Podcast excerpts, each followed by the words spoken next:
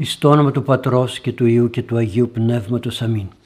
Χριστέ το φως του αληθινό να το φωτίζουν και αγιάζουν πάντα άνθρωπον ερχόμενων εις τον κόσμο, σημειωθεί το εφημάς το φως του προσώπου σου Κύριε, ή να είναι αυτό ψώμεθα φως του απρόσιτον και κατεύθυνον τα διαβήματα ημών προς εργασίαν των εντολών σου, πρεσβείες της Παναχράντους σου Μητρός και πάντων σου των Αγίων. Αμήν. Χαίρετε αγαπητοί μου φίλοι και πάλι με τη βοήθεια του Θεού ήρθαμε εδώ όλοι μαζί, εσείς και εμείς με τις προσευχές όλων μας και τις ευχές του Σεβασμιωτάτου για να μελετήσουμε το βιβλίο της Αγίας Γραφής, το Δευτερονόμιο. Είμαστε στο δεύτερο κεφάλαιο, ξεκινάμε το δεύτερο κεφάλαιο, στον πρώτο στίχο και λέει τα εξής «Και επιστραφέντες απείραμεν εις την έρημον οδόν θαλάσσης οδόν θάλασσαν ερυθράν ον τρόπον ελάλησε Κύριος πρόσμε και εκυκλώσαμεν το όρος το σιήρ ημέρας πολλάς. Και αφού αλλάξαμε κατεύθυνση στραφήκαμε προς τον νότο οδόν θάλασσαν ερυθράν Δείτε η λέξη ερυθρά θάλασσα από πότε είναι, η ονομασία ερυθρά θάλασσα από πότε είναι. Άρα λοιπόν κάποια στοιχεία μέσα στον χώρο της Αγίας Γραφής είναι τόσο παλαιά που δεν μπορεί κανείς να πει ότι υπάρχει, ε, πώς να το πω, κάποια αλλαγή στα κείμενα ή κάποια ε, μυθοπλασία ή οτιδήποτε άλλο. Διότι αυτά τα κείμενα έπιασαν, αυτά τα ονόματα μάλλον, έπιασαν μία, πώς να το πω, ουσιαστική θέση στις ονομασίες των τόπων και των τοποθεσιών. Εντάξει, καθένας έχει τα επιχειρήματά του, δεν μας απασχολεί όμως. Εμείς ξέρουμε ότι ένας είναι ο καλός Θεός, ένας δημιουργός, ένας σωτήρας, ένας λυτρωτής. Όποιος δεν θέλει λυτρωτή ας βρει το δικό του λυτρωτή και ας κάνει το δικό του κόσμο. Ελεύθερος είναι για αυτή τη ζωή. Μετά όμως μ, δεν ξέρουμε τι γίνεται. Λέει κανείς το μετά δεν υπάρχει. Ε, εντάξει, μας συμφέρει να το λέμε διότι εκείνος που αγαπάει τη ζωή και έχει ενάρετη ζωή δεν το τρομάζει το μετά. Συνήθως με το μετά τρομάζουν αυτοί οι οποίοι τώρα δεν έχουν καλή ζωή και φοβούνται την κρίση. Και αυτό το κάναμε λέει σύμφωνα «ον τρόπον ελάλησε Κύριος πρόσμε». Αυτά είναι επανάληψη που σε μια ε, περίληψη τα επαναλαμβάνει ο Μωυσής. Και κυκλώσαμε το όρο Σύρ, βαδίζοντας λέει, περικυκλώσαμε, περπατούσαμε, παρακάμψαμε λέει το όρο Σύρ, φύγαμε, αλλά αρκετό χρόνο βαδίζαμε εκεί. Ημέρας πολλάς. Κυκλώσαμε λέει, εκυκλώσαμε το όρος, περπατούσαμε, περπατούσαμε, περπατούσαμε, περπατούσαμε αρκετές ημέρες. Προσέξτε, θα έλεγε κανείς, τι κάνουμε τώρα; Περπατάμε, ξαναπερπατάμε, περπατάμε, ξαναπερπατάμε, γιατί όταν λέει ημέρας πολλάς, σημαίνει για αρκετό χρόνο. Δεν λέει ότι περάσαμε ή μέχρι να διαβούμε το όρο Σύρ κάναμε πολλές ημέρες. Ποιος ο λόγος να το πει κανείς αυτό; Έχει νόημα, θα το δούμε λίγο πιο κάτω. Άρα λοιπόν όπως διέταξε ο Κύριος, δηλαδή έπρεπε ο Κύριος να μου πει περπάτα, περπάτα, περπάτα, ε, είναι απλό. Θα μπορούσε να πει στους Ιουδαίους θα πάτε εκεί, σε εκείνο το σημείο και τίποτα άλλο. Αλλά όπως διέταξε ο Κύριος, κυκλώσαμε το όρος ημέρας πολλάς.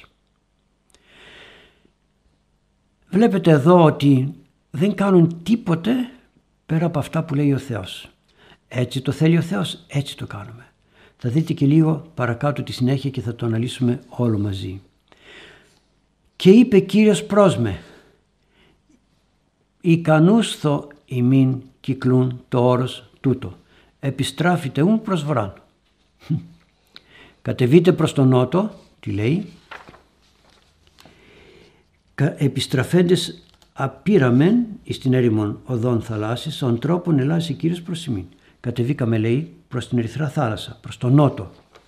Και εκεί αφού φτάσαμε στο Ρωσίρ για πολλές ημέρες το κυκλώναμε. Γυρίζαμε γύρω, γύρω, γύρω, γύρω, γύρω, γύρω. Και λέει ο Κύριος, φτάνει. Ικανούσθο ημίν κυκλούν το όρος τούτο. Γι' αυτό και πολλές φορές οι μεταφράσεις δεν είναι ε, ακριβείς. Πρέπει λιγάκι να το καταλάβει κανείς ερμηνεύοντας. Η μετάφραση εδώ λέει και βαδίζοντες μισό λεπτό. Προχωρήσαμε για την έρημο Ζήν και από εκεί στον Ελλανιτικό κόλπο όπως διέταξε ο Κύριος και βαδίζοντας για αρκετό χρόνο παρακάμψαμε το όρος Σύρ. Εδώ δεν λέει ότι το κείμενο δεν λέει ότι παρέκαμψαν. Λέει ότι γυρίζανε γύρω γύρω γιατί όταν παρακάμπτεις περνάς το όρος φεύγεις προς τα κάτω, συνεχίζεις προς τα κάτω. Όχι. Είπε ο Κύριος φτάνει αρκετό χρόνο κάνετε για να και, και, και περιφέρεστε γύρω, γύρω, γύρω από το όρος. Φτάνει, σταματήστε. Τι ήθελε ο Θεός, να, φάνε, να αναλώσουν χρόνο. Δεν τους τιμώρησε αφού η γη της επαγγελίας ήταν εκεί δίπλα. Τους λέει όχι τώρα, δεν θα πάτε στη γη της επαγγελίας, κατεβείτε προς τα κάτω, κατεβείτε προς τον νότο. Κατεβαίνουν προς τον νότο. Φτάνω στο όρος, λοιπόν κάντε κύκλους γύρω από το όρος. Κύκλους, κύκλους, κύκλους, κύκλους, κύκλους. Για πόσο χρόνο; Ημέρας πολλάς. Το ημέρας πολλάς σημαίνει πάρα πολύ καιρό. Δεν το μετρούσανε. Και κάποια στιγμή λέει ο Κύριος φτάνει. Φτάνει το να κυκλώνεται το όρος. Γυρίστε προς βορρά. Εδώ τι βλέπουμε; Θέλει ο Κύριος να αναλώσει τον χρόνο για να πεθάνουν στην έρημο όπως το είπε όσοι είχαν πνεύμα αντιλογίας και του υποσχέθηκε και δεν αναιρεί ο Κύριος ότι δεν θα μπείτε στη γη της Επαγγελίας. Θέλγε κανείς, εντάξει, εάν μετανοούσαν, γιατί να μην τους δώσει ευκαιρία να μετανοήσουν και να μπουν στη γη της Επαγγελίας; Γιατί; Όπως έκανε και σε πολλούς άλλους, και σε πολλές άλλες περιπτώσεις. Μετανοούσαν και ο καλός Θεός δεν κατέστρεφε την Ινεβή επί παραδείγματι. Όταν ο Αβραάμ όμως παρακαλούσε να μην καταστρέψει ο καλός Θεός την Πεντάπολη, τα Σόδομα, τα Γόμορα, είπε, έκανε διάλογο ο Αβραάμ με τον Θεό. Εάν υπάρχουν 40, αν υπάρχουν 30, αν υπάρχουν και, και, και κατέβαινε, κατέβαινε, κατέβαινε, θα καταστρέψει την πόλη. Όχι έλεγε. Αλλά δεν βρέθηκαν ούτε 10. Γι' αυτό και ο Κύριος κατέστρεψε την πόλη απομακρύνοντας αυτούς οι οποίοι ήταν πιο ενάρετοι απέναντι στον Θεό. Μπορεί ο καλός Θεός να συγχωρήσει και θέλει να συγχωρεί, αλλά προσέξτε, δεν θέλει να συγχωρεί κοροϊδεύοντάς τον. Οι Ιουδαίοι, ενώ μετανοούσαν μετά από πόσες συμφορές γινόντουσαν, μετά ξαναγύριζαν στα ίδια πάλι. Και αυτό δεν δείχνει ότι υπάρχει προκοπή. Όταν ξαναγυρίζω στα, στα βαριά ίδια αμαρτήματα πια, ναι κάθε μέρα τα ίδια δεν κάνουμε, όταν πάμε να εξομολογηθούμε τα ίδια αμαρτήματα δεν λέμε. Δεν εννοεί αυτά. Εννοεί τα αμαρτήματα τα σοβαρά, αυτά τα οποία προσβάλλουν τον Θεό, αγνοούν τον Θεό, τον βάζουμε στην άκρη τον Θεό, λέμε δεν με ενδιαφέρει τι λέει ο καλός Θεός, εγώ θα ξανασυνεχίσω την αμαρτωλή μου ζωή. Θα συνεχίσω να μεθάω, θα συνεχίσω να πορνεύω, θα συνεχίσω να κλέβω. Εντάξει, μετενόησα για αυτά που έκανα, αλλά θα συνεχίσω τα τυχερά μου παιχνίδια, θα συνεχίσω τις αμαρτίες μου, δηλαδή τις σοβαρές, τις βαριές αμαρτίες. Δεν θα πάψουμε να θυμώνουμε, να, να τακτούμε, να λέμε ψέματα, αυτά τα ψέματα που λέει κανένας στην πορεία της ημέρας και για να κρύψει, δεν σημαίνει ότι δεν είναι αμαρτίες αυτά, αλλά είναι κοινά πράγματα. Να νευριάσω, να θυμώσω, να τεμπελιάσω, να μην πάω εκκλησία την Κυριακή γιατί έτσι το σκέφτηκα. Αυτά είναι κοινά αμαρτήματα. Τα άλλα όμως να, πέσω, να ξαναγυρίσω πάλι στα σοβαρά αμαρτήματα αγνοώντας τον Θεό. Όχι να πέσω στα αμαρτήματα αυτά γιατί ακόμη δεν σταθεροποιήθηκα. Ναι μεν μετενόησα αλλά δεν σταθεροποιήθηκα. Και άλλο θέμα να αγνοώ τελείως τον Θεό και να πω δεν σε θέλω Θεέ, θέλω τα είδωλα, θέλω να γυρίσω στην Αίγυπτο. Γι' αυτό και τιμωρήθηκαν διότι είχαν κάτι καλύτερο από αυτά που ζούσαν πριν και ξαναπεριφρονούσαν την ευεργεσία του Θεού γυρνώντας πίσω. Έτσι λοιπόν δεν υπήρχε περιθώριο στους Ιουδαίους για μετάνοια διότι μόλις θα μπαίναν στη γη της επαγγελίας αυτοί οι άνθρωποι που είδαν τον Θεό τώρα στο Σινά με καπνό, είδαν τις πήραν τις εντολές ενώ είχαν πέσει στην ειδωλολατρεία και πάλι άλλαξαν. Είπανε ότι είπανε στην έρημο γιατί δεν έχουμε νερό, γιατί δεν έχουμε να φάμε, γόγγισαν. Και πάλι τους έδωσε ο καλός Θεός και δεν μπόρεσαν να μείνουν σταθεροί λέγοντας «Μα ο Θεός μας δίδει τόσα» και θα το δούμε πιο κάτω που το αναφέρει και ο Μωυσής. Άρα λοιπόν τι ευκαιρία να τους δώσει για μετάνοια; Δεν έδωσε στον Ιούδα ευκαιρία για μετάνοια; Έδωσε. Γιατί πολλοί παίρνουν το μέρος του Ιούδα και λένε ο καημένος τι έφταιγε εντάξει κάποια στιγμή έκανε την προδοσία και μετενόησε. Δεν μετενόησε ο Ιούδας. Μεταμελήθηκε. Δεν μετενόησε. Δηλαδή άλλο μετανοώ και άλλο μεταμελούμε. Μετανοώ σημαίνει αλλάζω τρόπο ζωής. Μεταμελούμε σημαίνει αντί να το βάλω αυτό εδώ το βάλα εκεί. Αντί να πάω από αυτόν τον δρόμο πήγα από εκείνον. Ε, άρα την άλλη φορά δεν θα πάω από εκείνον τον δρόμο, θα πάω από αυτόν. Δηλαδή πάω να κάνω μια αμαρτία, πάω να κλέψω και με έπιασε η αστυνομία και λέω δεν κινήθηκα σωστά, δεν πήρα τα σωστά προφυλακτικά μέτρα μου, άρα την άλλη φορά που θα κλέψω θα ακολουθήσω άλλη τακτική. Μεταμελήθηκε, όχι μετενόησε, γι' αυτό και πήγε και ε, αυτοκτόνησε, κρεμάστηκε. Ο Θεός του έδωσε ευκαιρίες και πριν όσο ήταν κοντά στον Ιησού Χριστό με αυτά που έλεγε δεν έλεγε ο Κύριος μη θησαυρίζετε θησαυρούς επί της γης. Αυτός γιατί μάζευε χρήματα. Γιατί ήθελε να έχει το ταμείο χρήματα για να κλέβει. Άρα λοιπόν δίδει ο καλός Θεός ευκαιρίες. Εμείς δεν είμαστε έτοιμοι για να τις αξιοποιήσουμε. Μένουμε στον ηλισμό μας, μένουμε στις κακές μας συνήθειες, μένουμε στο κακό μας εγώ. Μένουμε εκεί, δεν δουλεύουμε το καλό μας εγώ, έχουμε και το καλό εγώ, δεν το δουλεύουμε. Άρα λοιπόν είμαστε αυτό που δουλεύουμε. Δουλεύω τον κακό μου εαυτό, ε, αυτός, αυτός θα είμαι, αυτός θα φαίνομαι. Έτσι θα ζω, έτσι θα κινούμε. Δουλεύω τον καλό μου εαυτό. Θα, φαίν, θα είμαι σωστός, ωραίος, θα υπάρχει και κάποια στιγμή ο κακός με αυτός που θα μου βάζει τρικλοποδιές, αλλά θα επανέρχομαι γιατί θέλω τον καλό με αυτό να δουλεύω. Έτσι λοιπόν ο Κύριος τι κάνει, παιδαγωγή. Θα πάτε εκεί. Αναγκάστηκαν να πάνε. Τι να κάνουν, μπορούσαν να μην πάνε. Έβλεπαν ότι όποτε παρέβαιναν το θέλημα του Θεού, τιμωρούνται. Ήξεραν τώρα ότι θα τιμωρηθούν, δεν θα μπουν στη γη της επαγγελίας. Και αναγκαστικά πήγαιναν εκεί που έλεγε ο καλός Θεός γιατί δεν είχαν και άλλη επιλογή. Να πάνε πού; Έκαναν, προσέξτε, έκαναν τον παλικαρά. Εγώ θα φύγω, θα θέλουμε να γυρίσουμε πίσω στην έρημο, στην, στην Αίγυπτο. Ε, ορίστε, γυρίστε. Γιατί δεν γυρνάτε. Θέλω να κάνω τη ζωή μου μόνος μου. Κάνε, ποιος εμποδίζει; Γιατί βρίζεις τον Θεό; Αφού θες να ζήσεις μόνος σου. Λες για μένα δεν υπάρχει Θεός. Αφού δεν υπάρχει για σένα, ζήσε και άσε τον Θεό εκεί. Δεν έχουμε το κουράγιο και την δύναμη. Γιατί, προσέξτε αγαπητοί μου, ό,τι κάνουμε στη ζωή μας δεν είναι δύναμης δικής μας. Είναι δύναμης Θεού. Και εμείς αγνοούμε αυτήν την δύναμη του Θεού και προχωρούμε μόνοι μας ξεχνώντας ότι υπάρχει και ο διάβολος που βάζει πειρασμούς. Οπότε μόλις εγκαταλείπουμε την δύναμη του Θεού πέφτουμε στις αδυναμίες και στις παγίδες του διαβόλου και πάνε όλα στράφη. Έτσι λοιπόν δεν είχαν άλλη επιλογή, ας πήγαιναν. Είχαν αν δίπλα ήταν, ας πήγαιναν να μπουν μέσα. Να πούν στον Μωυσή, δεν, δεν, δεν μας ενδιαφέρει τι θα κάνει ο Θεός. Εμείς να η γη της Ευαγγελίας είναι εδώ, εμείς θα μπούμε μέσα. Τι θα πάμε στην έρημο για να πεθάνουμε; Δεν μπορούσαν να κάνουν αλλιώς. Δεν είχαν το κουράγιο και την τόλμη να κάνουν κάτι άλλο. Γιατί, Γιατί τους έμπαινε ο διάβολος και ο πειρασμός και τους έδωνε ψεύτικες ελπίδες. Προσέξτε, ψεύτικες ελπίδες, περιμένοντας ο διάβολος να δημιουργήσει και άλλες πτώσεις. Πολλές φορές νομίζουμε ότι ακούμε το θέλημα του Θεού, ουσιαστικά όμως δεν ακούμε το θέλημα του Θεού, αλλά ακούμε τον διάβολο, ο οποίος εκμεταλλεύεται το εγώ μας. Το θέλημα του Θεού θα το ακούσουμε όταν έχουμε ταπείνωση και προσπάθεια να δουλέψουμε τον καλό μας σε αυτό όσο μπορούμε καλύτερα. Και φτάνει λέει γυρίστε πίσω. Πού είναι η λογική; Έχει λογική τώρα εδώ. Αυτό είναι στον χώρο της πνευματικής ζωής.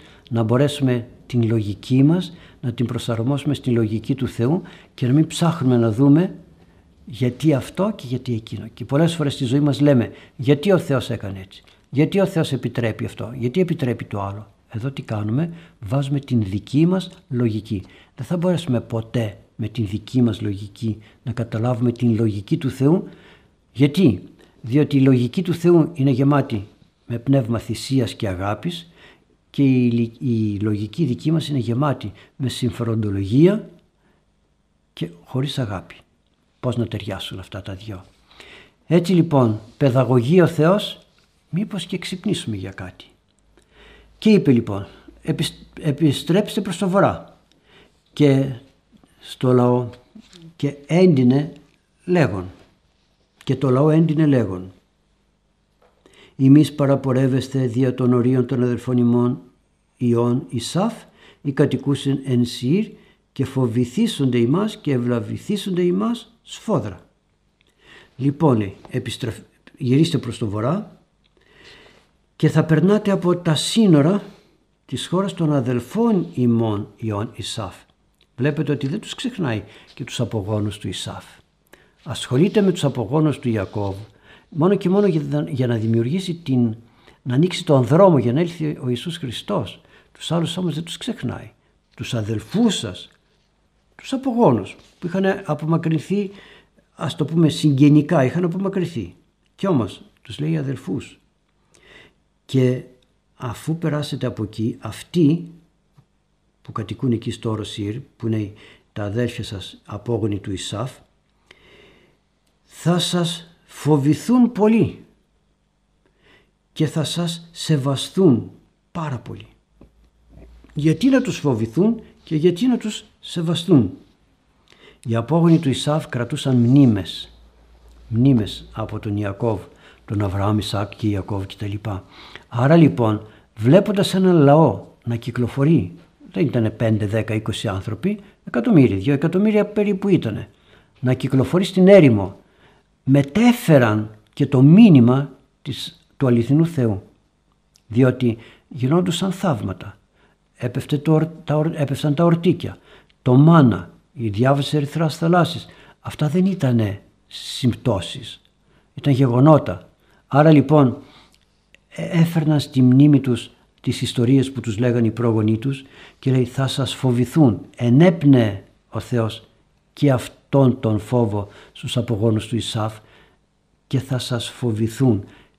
Γιατί, γιατί είχαν και το αίσθημα της ενοχής. Ο Ισάφ έχασε τα πρωτοτόκια, τα πούλησε. Άρα λοιπόν δεν έχουν και αίσθημα ενοχής, μεταβιβάζεται αυτή η ενοχή. Και άρα λοιπόν θα, θα φοβηθούν, θα πούν τι κάνει αυτός ο λαός, ήρθε τι, να τιμωρηθούμε, για ποιο λόγο περνάει αυτός ο λαός από εδώ; Και ευλαβηθήσονται και θα σας σεβαστούν γιατί θα κρίνουν και θα πούν εμείς αποστασιοποιηθήκαμε από τον αληθινό Θεό. Αυτοί όμως παραμένουν κοντά στον αληθινό Θεό και θα νιώσουν κάτι διαφορετικό. Και το λέει ο καλός Θεός αυτό ότι θα φοβηθήσονται και ευλαβηθήσονται. Θα γίνει αυτό. Γιατί το λέει, γιατί και ο ίδιος εμπνέει τους ανθρώπους όπως θα δούμε και πιο κάτω τον ανάλογο, το ανάλογο συνέστημα και την ανάλογη στάση απέναντι των Ιουδαίων. Μη συνάψετε προς αυτούς πόλεμον, δεν θα κάνετε πόλεμο με αυτούς. Ούγαρ δω ημίν από τις γης αυτών ουδε βήμα ποδός.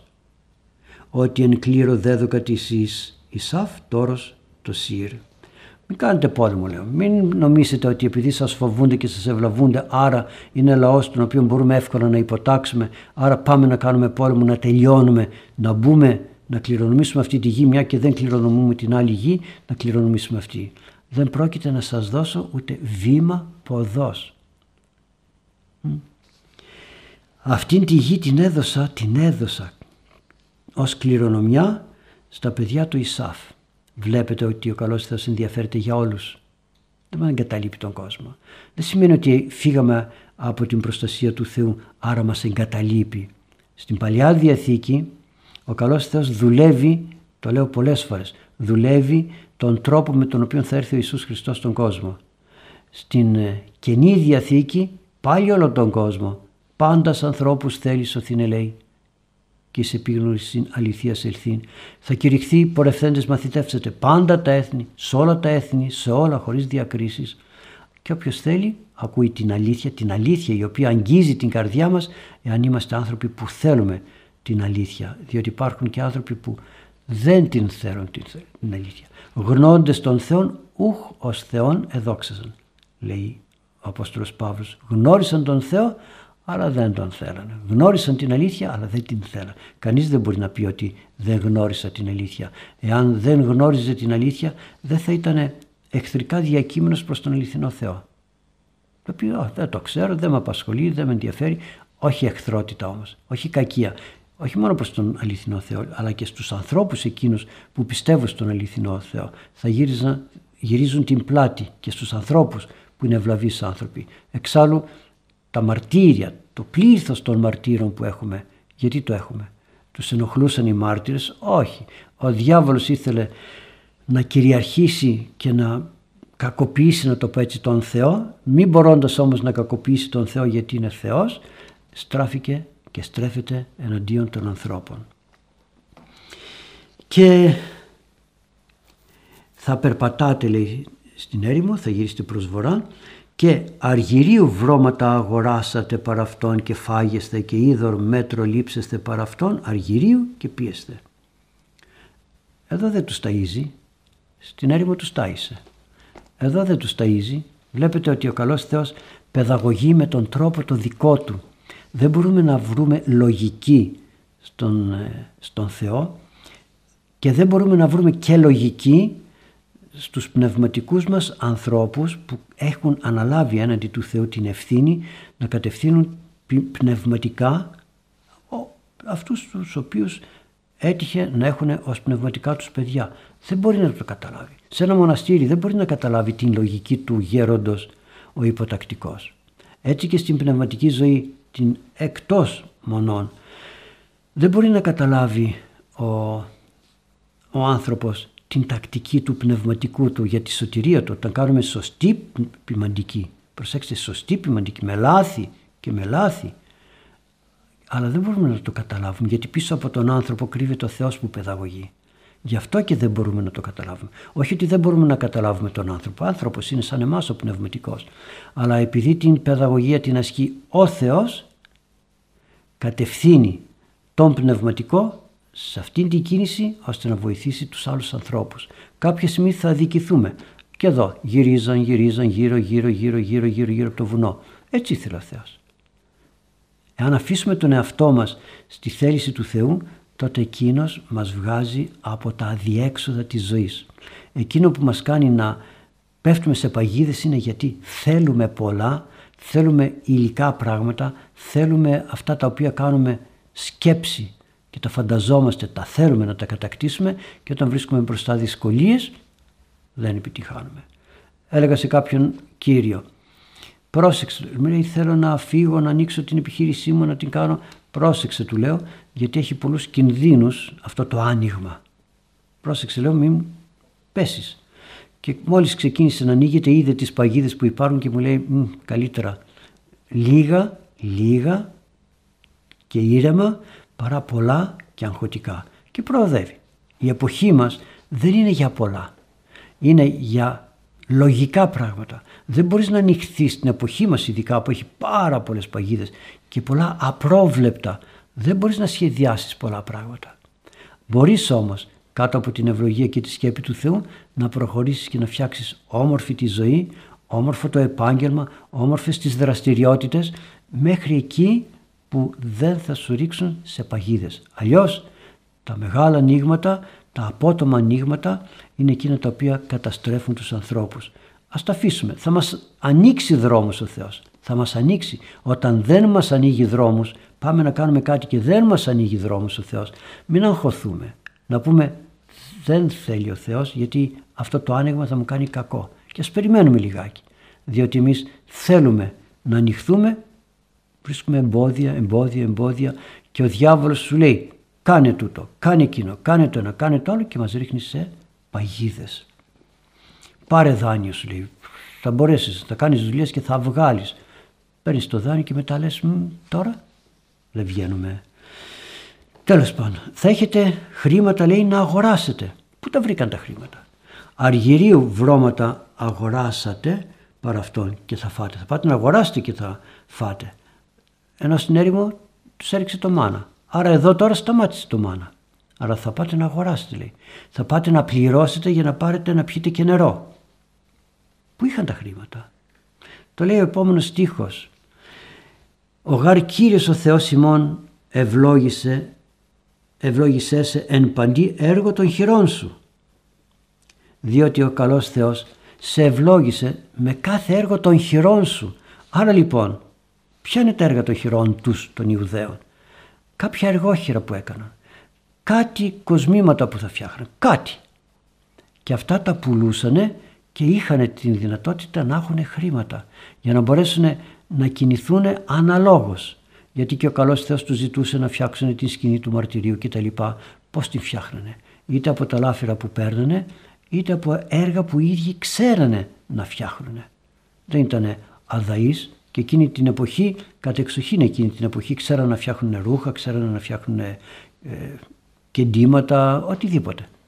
Άρα λοιπόν είχαν χρήματα, τους επέτρεπε ο Θεός να μαζεύουν χρήματα και τώρα τους λέει πάτε και αγοράσετε βρώματα.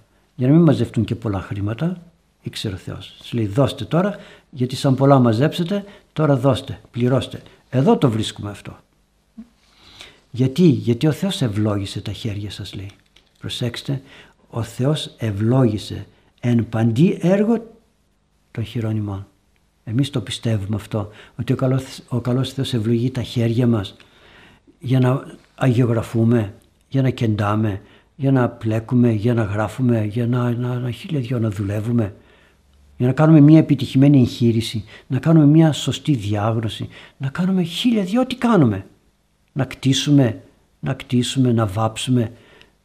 Αλήθεια, σκεφτήκαμε ποτέ όταν τελειώνουμε ένα έργο και να πούμε δόξα τω Θεώ, ο καλός Θεός με φώτισε να φτιάξω αυτήν την αγιογραφία, να φτιάξω αυτό το έπιπλο. Δόξα τω Θεώ, με φώτισε ο Θεός. Αλλά αντιθέτως τι λέμε, κοίτα εγώ τι έκανα, έργο γερό, έργο σταθερό, δεν θα πάρει νερό, δεν θα πάρει υγρασία, δεν θα φουσκώσει, δεν θα σβήσουν, δεν, δεν, δεν χίλια δυο λέμε εγώ τι έκανα. Και δεν λέμε με τη βοήθεια του Θεού, εγώ έκανα ό,τι μπορούσα, ο καλός Θεός τώρα από εδώ και πέρα ας το κάνει χρήσιμο και σε σένα. Τότε είναι όμορφα, όλα είναι όμορφα. Αλλά συνήθως καυχόμαστε. Καυχόμαστε, εδώ βλέπετε αγιογραφία κάνουμε και λέμε τι ωραίο Άγιο έκανα. Και δεν λέμε εγώ τόλμησα να κάνω έναν Αγίο και να νιώσω ότι ο καλός Θεός έρχεται και πιάνει το χέρι μου και αγιογραφώ και κάνω τι κάνω. Έχουμε έντονο τον εγωισμό μας όμως. Αλλά εδώ τι λέει ευλόγησε ο Θεός τα χέρια σας εν παντή έργο. Αν έτσι νιώθουμε στη ζωή μας ότι αυτό που κάνουν ήταν ωραίο. Έκανα φιλανθρωπία, είχα χρήματα και έκανα φιλανθρωπία. Ποιος μου έδωσε τα χρήματα; Εγώ είμαι φιλάνθρωπος. Πώς είμαι εγώ φιλάνθρωπος; Και όμως καυχόμαστε. Εγώ είμαι φιλάνθρωπος. Εγώ έκανα τον Πολυέλαιο. Εγώ έκανα τον Τέμπλο. Εγώ έκανα την αγιογραφία αυτή. Την έκανα δωρεά. Ναι, καλά έκανες. Καλά έκανες. Αλλά όταν λες, θα την βάλεις εκεί μπροστά την πινακίδα να φαίνεται ότι εγώ έκανα αυτή τη δωρεά, τι σημαίνει; Ότι εγώ έκανα. Και πού βρήκες τα χρήματα; Μ; Ενώ όταν είμαστε ταπεινοί, καλά είναι να μπαίνουν ημερομηνίες. Και ποιος το έκανε αυτό. Ο άνθρωπος που έκανε τη δωρεά θα πεθάνει. Ποιος τον ξέρει. Κανείς δεν τον ξέρει. Κανείς δεν θα τον ξέρει. Ας υπάρχει ημερομηνία να λέμε τότε έγινε αυτό. Όχι μεγάλες πινακίδες, μεγάλες. Αυτό είναι εγωισμός, είναι αλαζονία. Και έχω δει πολλές φορές μπροστά σε, σε κάποιους χώρους, μπροστά μπροστά, να φαίνεται ποιος αυτός που έκανε αυτό που έκανε. Άλλο να σου πει ο ιερεύς το θέλω εδώ ή ο τεχνίτης να πει δεν μπαίνει αλλού πουθενά παρά μόνο μπαίνει εδώ. Για να το βλέπουν κι άλλοι και να μιμούνται και άλλο να το ζητώ εγώ για να κάνω επίδειξη. Έργα των χειρών μας είναι τα πάντα και ας αφήσουμε τον καλό Θεό να, να, να, μας, να μας βοηθάει να προοδεύουμε σε κάθε τι που κάνουμε στη ζωή μας. Και διάγνωθη, θυμηθείτε λέει, διάγνωθη. Για ρίξτε μια ματιά λέει, για κοιτάξτε Πώς δήλθε στην έρημο τη μεγάλη και την φοβερά εκείνη; Για θυμηθείτε λέει. Μην νομίζετε ότι είστε εσείς σπουδαίοι. Μην ξεχνάτε διάγνωση. Πώς κάνει ο γιατρός διάγνωση κάνει. Διάγνωση τη ζωή σου. Πώς ήρθες, πώς έφτασες έως εδώ και πώς πέρασες τη μεγάλη και φοβερή εκείνη έρημο. Ιδού τεσσαράκοντα έτη Κύριος ο Θεός σου μετά σου ου και παιδεήθης ρήματος. Είδατε πόσο καιρό ήταν στην έρημο, 40 χρόνια, 40 χρόνια, 40 χρόνια ξεκινήσεις να περπατάς από εδώ φτάνεις στην Κίνα και γυρίζεις, κάνεις τον κύκλο της γης 40 χρόνια από την Αίγυπτο στη γη Χαναάν. 40 χρόνια ο Κύριος ήταν όμως μαζί σου, σε παιδαγωγούσε, δεν σ' άφησε, δεν σε εγκατέλειψε. Μπορούσε να τους εγκαταλείψει τελείως, αλλά ήλπιζε στην επόμενη γενιά, από την οποία επόμενη γενιά θα έβγαζε τους προφήτες, τους δασκάλους, εκείνους που τον Άγιο Ιωάννη τον πρόδρομο που θα ετοίμαζε την υπεραγία Θεοτόκο, που θα ετοίμαζαν το έδαφος, ε, όλους αυτούς τους ωραίους Αγίους για να έλθει ο Κύριος και να σώσει τον άνθρωπο. Και εκείνος πώς σε φρόντισε και ήταν μαζί σου. Με ένα λαό άτακτο, απίθ, απίθαρχο, άτακτο. Ήταν λέει μαζί σου, πρόσεξε, για κάνε μια έρευνα στη ζωή σου στο παρελθόν. Ουδενός και ούκε παιδεήθης ρήματος. Και δεν στερήθηκες από αυτά που ζητούσες. Ό,τι ζήτησες τα είχες και δεν σου έλειψε τίποτα. Μην το ξεχνάς λέει αυτό.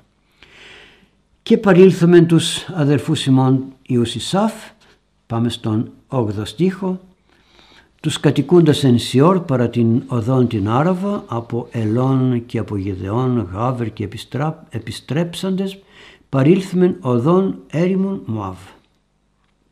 Αφού αφήσαμε τους ιούς του Ισάφ, οι Δουμέοι ήτανε, προχωρήσαμε προς το βορρά, λέει τις τοποθεσίες που πέρασαν και είπε Κύριος πρόσμε, αφού φτάσαμε στους Μωαβίτες, προς τους Μωαβίτες, και είπε Κύριος πρόσμε, μη εχθρένετε τις Μωαβίτες και μη συνάψετε προς αυτούς πόλεμον. Ουγάρ μη δώει μην από τις γης αυτών εν κλήρο της γάρ εις λότ δέδοκα την αροήρ κληρονομήν. Είδατε, ούτε με αυτούς θα κάνετε πόλεμο. Δεν θα τσακωθείτε. Αδέλφια σας είναι.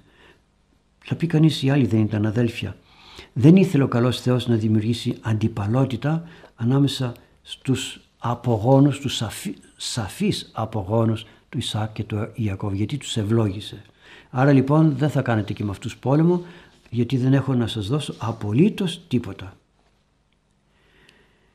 Η ομήν αλλά επειδή όμως έχουμε κλείσει τον χρόνο ας μην προχωρήσω γιατί έχουμε κι άλλα να αναλύσουμε στη συνέχεια. Ας μείνουμε εδώ από τον 1 έως τον 9 στίχο και ας αφήσουμε τα υπόλοιπα πρώτο Θεός για την επόμενη συνάντησή μας ώστε να μπορέσουμε να δούμε και τα ωραία σας ερωτήματα τα οποία χαίρομαι που καταθέτετε και περιμένω και τα καινούρια και τα καινούρια ώστε να μπορούμε να αγγίζουμε τα θέματά σας και να χαίρεστε κι εσείς γιατί παίρνετε κάποιες απαντήσεις. Δεν σημαίνει ότι αυτό που απαντούμε είναι το τέλειο και το ιδανικό. Είναι μία από τις πολλές απαντήσεις που φωτίζει ο καλός Θεός για να σας προσφέρουμε. Πείτε μου λοιπόν το πρώτο ερώτημα παιδιά. Χαίρετε Πάτερ, την ευχή σας. Το πρώτο ερώτημα για σήμερα λέει το εξής. Πώς πληγώνεται η καρδιά μας από αγάπη για τον Κύριο; Ευχαριστώ πολύ, την ευχή σας και καλή δύναμη. Πώς πληγώνεται η καρδιά μας από τον Κύριο; Ωραίο ερώτημα. Δώστε μου το λίγο. Ωραίο, ωραίο ερώτημα, μυσταγωγικό ερώτημα, κρύβει πολύ μυσταγωγία, κρύβει την θεολογία, την μυσταγωγική θεολογία των πατέρων, έχει μυστικισμό, έχει, έχει, έχει πολλά. Έχει και ένα στοιχείο όμως, το οποίο δεν ξέρω αν το καταλαβαίνουμε σωστά. Μιλάμε πώς πληγώνεται η καρδιά μας, άρα καταλαβαίνουμε ή τι καταλαβαίνουμε όταν λέμε πληγώνεται η καρδιά μας. Πάμε στον ανθρώπινο έρωτα αναγκαστικά, στην ανθρώπινη αγάπη, με πλήγωσε εκείνος. Ε, αγάπησα έναν άνθρωπο, με άφησε, έφυγε, πληγώθηκα ή πληγώθηκα από αληθινή αγάπη και όχι με άφησε και έφυγε, αλλά ζω μαζί του και νιώθω κάτι άλλο μέσα μου από αυτήν την αγάπη, την ανθρώπινη αγάπη. Και το μυαλό μας πάει εκεί αναγκαστικά δεν μπορεί να πάει κάπου αλλού γιατί είμαστε άνθρωποι. Μπορεί όμως να πάει και κάπου αλλού και θα το δούμε. Από αγάπη για τον Κύριο. Τι καταλαβαίνουμε από αγάπη για τον Κύριο; Δεν το απορρίπτω το ερώτημα, ωραίο είναι, αλλά θέλω να το αναλύσουμε για να το καταλάβουμε. Για να μην πάει το μυαλό μας σε συναισθηματισμούς. Πάμε σε συναισθηματισμούς συνήθως. Παίρνουμε την ανθρώπινη αγάπη και την αναγάγουμε σε πνευματικό επίπεδο αλλά δεν μπορούμε να τη σηκώσουμε. Που δεν ανεβαίνει. Εδώ είναι η θέση της μεταξύ των ανθρώπων. Ποιος θα μπορούσε να διαβάσει το άσμα ασμάτων χωρίς να πάει σε κάτι πονηρό λογισμό του αλλά να κάνει όχι να μην σκανδαλιστεί. Αυτό είναι εντάξει ένα σκέλος. Το ένα είναι να σκανδαλιστεί, το δεύτερο είναι να μην επηρεαστεί καθόλου. Το τρίτο όμως, γι' αυτό και υπάρχει το βιβλίο, να κάνει αναγωγή. Ξέρει να κάνει αναγωγή. Γιατί το βιβλίο δεν γράφτηκε για ανθρώπινες σχέσεις, γράφτηκε για τη σχέση της ψυχής και του Θεού. Ας το δούμε λοιπόν το ερώτημα. Ποια είναι η καρδιά μας που πρέπει να πληγωθεί; Ξέρουμε ποια είναι η καρδιά μας; Δεν ξέρουμε. Και τι σημαίνει πληγώνεται, ποια καρδιά πληγώνεται, αυτή η σάρκινη; Όχι βέβαια.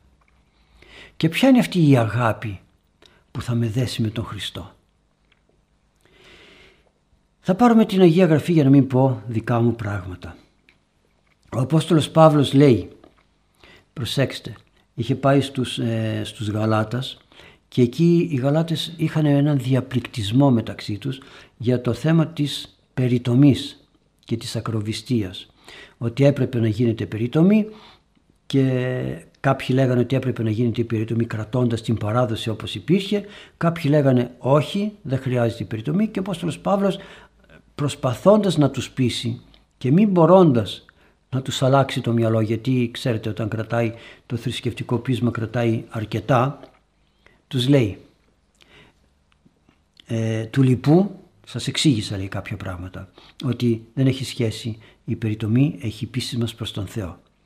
Η περιτομή γινότανε μόνο και μόνο για να μας κρατήσει κοντά στον, στο θέλημα του Θεού για την ενανθρώπιση του και για τη σωτηρία του κόσμου. Ήρθε ο Χριστός στον κόσμο δεν έχει νόημα η περιτομή. Του λοιπού μη δεις μη παρεχέτω κόπους. Λοιπόν, επιτέλους αφήστε με. Σας είπα ό,τι σας είπα, μη με ενοχλείτε πλέον. Εγώ γαρ τα στίγματα του Κυρίου Ιησού εν το σώματί μου βαστάζω. Εσείς κρατάτε μια πληγή της περιτομής. Ε, λοιπόν, και τι έγινε. Που δεν έχει αξία. Εγώ όμως βαστάζω απάνω, απάνω μου τα, πλήγ, τα στίγματα, τις πληγές του Ιησού Χριστού.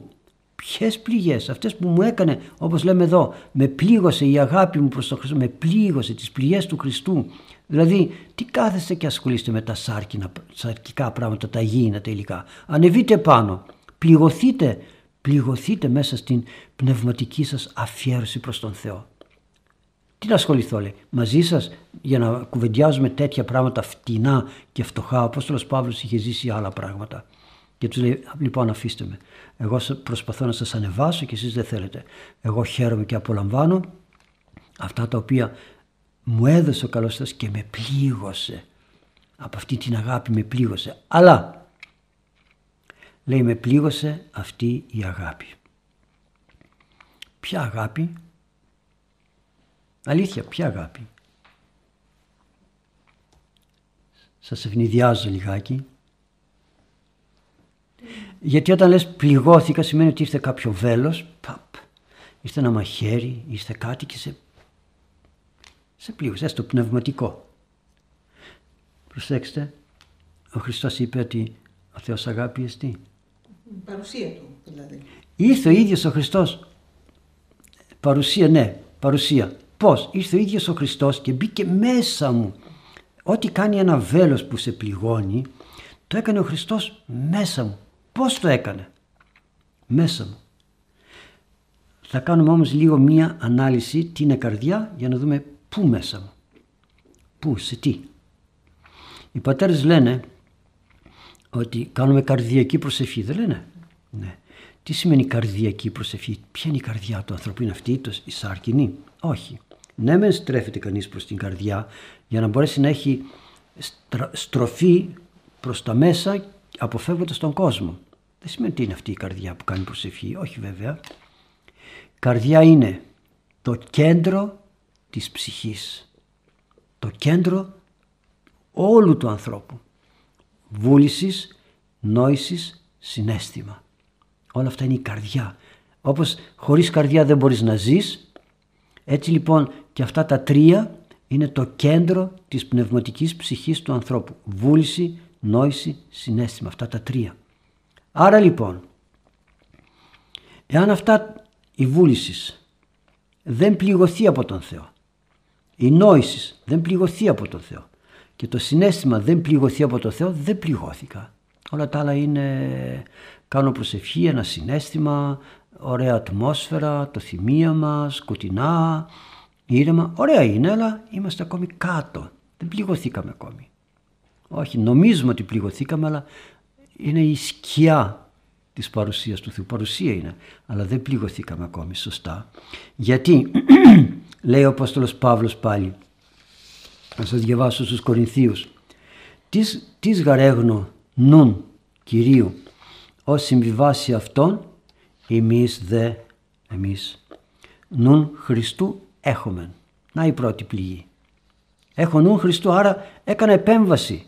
Έβγαλα το νου τον δικό μου και έβαλα το νου του Χριστού. Με πλήγωσε. Ήρθε εκείνος και αντικατέστησε αυτόν τον νου, την σκέψη. Άρα δεν σκέφτομαι όπως θα σκεφτόμουν ως άνθρωπος. Αφήνω να σκέπτεται ο νους μου όπως σκέπτεται ο Χριστός. Να το πρώτο πλήγωμα. Και όταν επιτρέπεις να γίνει αυτό το πλήγωμα σημαίνει έχεις παραδοθεί στο πώς παραδίδεται στο Χριστό πώς παραδίδεται ο άνθρωπος που του κάνουν εγχείρηση μας, κάνουν, μας ναρκώνουν βέβαια εδώ όμως δεν ναρκώνεται κανείς γιατί οικειοθελώς θέλει, βλέπει ότι η αγάπη του Χριστού με ανακαινίζει, μου αλλάζει τη σκέψη, μου φέρνει γαλήνη. Τι σημαίνει μου αλλάζει τη σκέψη. Σκέπτομαι σωστά και δεν έχω δεύτερες, τρίτες σκέψεις που θα με κάνουν να να νιώσω άσχημα για έναν άνθρωπο ή να, πλη, να πικραθώ γιατί αυτός με έκανε έτσι, γιατί ο άλλος με έκανε αλλιώς. Δεν το νιώθω αυτό. Όπως ο Χριστός δεν πικραίνεται που τον βλασφημούμε, που τον βρίζουμε, που, που. Απλώς είχε, παρά, είχε παράπονο, ναι, για μας είχε το παράπονο. Να μας, να μας ανοίξει τα μάτια και να μας πει «Βρε άνθρωποι, τι κακό σας έκανα, γιατί συμπεριφέρεστε έτσι». Άρα λοιπόν, ένα, πρώτο, να έχουμε νουν Χριστού να πληγωθούμε με το νου του Χριστού. Και να σας πω και κάτι. Γιατί ξεγελιόμαστε με τα έσκατα και με την Αποκάλυψη; Γιατί ξεγελιόμαστε; Με το 666, με το barcode, με τούτο, με εκείνο, το σφράγισμα είναι έτσι, είναι τούτο ή εκείνο. Γιατί δεν έχουμε πληγωθεί, δεν έχουμε πληγωθεί στην καρδιά μας από τον Ιησού Χριστό. Και δουλεύουμε, δουλεύουμε πολύ ανθρώπινα και πολύ επιπόλαια. Γι' αυτό και αλλάζουμε. Και αλλάζουμε και αλλάζουμε και αλλάζουμε. Τι λέει η Αποκάλυψη; «Ο δε η σοφία εστίν». Ο έχων νουν ψηφισάτο των αριθμών του θηρίου. Αριθμός γαρανθρώπου εστί και ο αριθμός αυτού χ, ξ, σίγμα, τάφ. Πόσα λέγονται γι' αυτό; Αλλά τι λέει εδώ; Εδώ είναι η σοφία. Εδώ είναι η σοφία. Ο έχων νουν τι νου εξυπνάδα. Σοφία ανθρώπινη. Και καθόμαστε και υπολογίζουμε και το ένα και το άλλο. Όποιος έχει νουν, τι νου, Χριστού. Όπως είπε ο Απόστολος Παύλος. Εμείς δεν νουν Χριστού έχουμε. Εμείς έχουμε νουν Χριστού. Όχι. Ε τότε τι θέλει η Αγία Γραφή, να αποκτήσουμε εμείς εξυπνάδα, μαθηματική επιστήμη, έρευνα, τούτο ή εκείνο, για να πούμε να εγώ συνδύασα τούτο, συνδύασα εκείνο, συνδύασα το ένα, το άλλο, το βρήκα. Και γιατί να πει όποιος έχει νουν, ας δει ποιος είναι αυτός ο αριθμός όποιος έχει νουν Χριστού. Εξάλλου στη ζωή μας, όποιος έχει πνευματικότητα ή αγωνίζεται να έχει πνευματικότητα, καταλαβαίνει τις παγίδες, τις βλέπει. Δεν είναι μόνο αυτό. Είναι και άλλα πράγματα στη ζωή μας. Ξέρει και προσέχει και λέει όχι αυτό δεν θα το κάνω γιατί θα με καταστρέψει. Ο άλλος γιατί το κάνει; Και τι το κάνει; Και καταστρέφεται στο τέλος. Και δεν μπορεί να καταλάβει ότι δεν μπορείς να προκόψεις τη ζωή αν έχεις κοσμικό νου και όχι νουν Χριστού. Άρα λοιπόν βλέπετε ο νους πληγώνεται από τον Χριστό γιατί άλλαξε. Άλλαξε το σκεπτικό μου, άλλαξε η νοοτροπία μου. Όχι έγινα, όχι έγινα καλός άνθρωπος. Καθάρισα το νου μου. Ξέρετε πόσο δύσκολο είναι να καθαρίσω το νου, τη σκέψη. Όχι μόνο να πω λογισμούς κακούς, πονηρούς κτλ. Όχι μόνο αυτό. να καθαρίσω τη σκέψη και σε σχέση με τους ανθρώπους. Να μην έχω με κανέναν τίποτα κακία μέσα μου, όχι θα κάνω παρέα με όλους. Να μην έχω κακία με κανέναν, να βλέπω έναν αμαρτωλό άνθρωπο και αντί να τον καταδικάσω, να κάνω προσευχή για αυτόν. Και βγαίνουμε, βγαίνουμε ακόμη και οι ιερείς και οι επίσκοποι και καταδικάζουμε καταστάσεις και αμαρτίες ανθρώπων και δεν κάνουμε προσπάθεια να τους μαζέψουμε αυτούς τους ανθρώπους. Να τους... Ό,τι μπορούμε να προσευχηθούμε έστω αντί να τους καταδικάζουμε. Δεν έχουμε κάτι άλλο καλό να πούμε για να τους στηρίξουμε. Άλλο θέμα αν αυτοί θέλουν ή δεν θέλουν. Αλλά να τους βοηθήσουμε πρέπει να τους καταδικάζουμε συνέχεια. Καταδικάζει ο Κύριος αλλά προσέξτε έχει και την αγάπη, έχει και τη στοργή, έχει και την συμπόνια, έχει και το προσκλητήριο για σωτηρία να ελέγξεις λέει τον αιρετικό άνθρωπο. Μετά όμως πρώτη και δευτέρα νουθεσία παρετού. Άφησε τον, δεν θέλει να αλλάξει. Δεν θα τον αλλάξουμε με το ζόρι, αλλά μην τον καταδικάζεις. Έρχονται πολλές φορές άνθρωποι και μου λένε πάω σε μια εκκλησία που μου λένε ότι εκεί είναι ορθόδοξη ενώ όλοι οι άλλοι είναι αιρετικοί. Λέω ποιος θα κρίνει το ποιος είναι αιρετικός και ποιος είναι ορθόδοξος; Εμείς μόνοι μας. Υπήρχε η οικονομαχία. Μόνοι μας κρίναμε ποιος είναι σωστός και ποιος είναι λάθος. Παλεύαμε μόνο σύμφωνα με αυτό που μελετούσαμε και όπως το καταλαβαίναμε χωρίς να καταδικάζουμε κανέναν. Εγώ σκέπτομαι έτσι. Δεν θέλεις εσύ; Δικό σου θέμα. Αλλά όχι να του πω εσύ θα καταστραφείς. Εγώ θα σωθώ. Ποιος τι είμαστε κριτές; Άλλο θέμα να πω ότι αυτό που κάνεις εσύ εγώ δεν μπορώ να το κάνω. Εγώ θέλω να ακολουθήσω άλλο δρόμο. Αυτό σκέφτηκα, αυτό έκρινα και αυτό με ταιριάζει περισσότερο. Όχι, φύγε, μην πας εκεί, μην τον μιλάς σε αυτόν. Ενώ μην τον μιλάς με την έννοια ότι είναι αυτής της τοποθετήσεως, ο άλλος όχι ηθικής, όχι, θρησκευτικής, πνευματικής. Είναι αυτής της τοποθετήσεως, είναι εκείνης της τοποθετήσεως. Μην πας εκεί, μην κάνεις αυτό, έλα σε εμάς. Εμείς είμαστε οι σωστοί ε, αυτό έλειπε. Να πούμε στον άλλο, μην έρχεσαι σε μένα, γιατί εγώ δεν είμαι σωστός, πήγαινε σε άλλον. Αν ήμασταν ταπεινοί, θα το λέγαμε, όπως είπε ο κύριος στους μαθητές. Όταν κάποιοι είπε, αν δεν φάτε το σώμα μου και δεν πιείτε το αίμα μου, δεν έχετε αιώνια ζωή. Και κάποιοι φύγανε, γύρισε στους μαθητές και τους είπε, Μήπως θέλετε κι εσείς να φύγετε; Προ, πάτε, ανοιχτός ο δρόμος. Δεν σας κρατάω με το ζόρι. Αλλά ήξερε ο κύριος τι έκανε, ήταν κύριος. Εμείς όμως Έχουμε νουν Χριστού για να ξέρουμε τι θα κάνουμε και πώς θα αποφασίσουμε. Ας κάτσουμε λοιπόν να έχουμε νουν Χριστού, ταπεινό λογισμό, να διώξουμε από μέσα μας κάθε έχθρα και κάθε, όχι έχθρα γιατί θα πει άλλος δεν είμαι, δεν, δεν μισώ κανέναν, δεν φθονώ κανέναν. Όχι, κάθε ανάποδο λογισμό για τον άλλον. Ακόμη και όταν βλέπω κάποιον να είναι άσεμνα αντιμένος και να μπαίνει στην εκκλησία να μην πω κοίτα τώρα πώς ήρθε αυτός. Αλλά να πω εκείνη την ώρα Θεέ μου βοήθησέ του και αυτόν. Όχι να αλλάξει αυτό που έχει, το άσεμνο. Όχι, γιατί ήδη τον καταδικάζω. Βοήθησέ τον και αυτόν να καταλάβει το θέλημά σου και τελείωσε. Που ξέρουμε εμείς ποιο είναι το θέλημα για εκείνον. Να βοήθησε τον να καταλάβει ποιο είναι το θέλημά σου. Είναι αδύνατο να μην βάλουμε και τον άλλο λογισμό, κοίτα τον τώρα πώς κινείται, κοίτα τώρα πώς συμπεριφέρεται, κοίτα τώρα πώς κάνει και, και χίλια δυο άλλα πράγματα. Άρα λοιπόν θέλουμε δουλειά για να μπορέσουμε να πληγωθούμε από τον Θεό. Πληγωνόμαστε σε μια προσευχή, είναι, είναι μια πληγή, μια, ένα ωραίο άγγιγμα του Θεού. Ο απτόμενος των ωραίων, των ωραίων και καπνίζονται, αγγίζει λίγο την καρδιά μας και που παίρνει φωτιά, αλλά αυτό είναι για λίγο.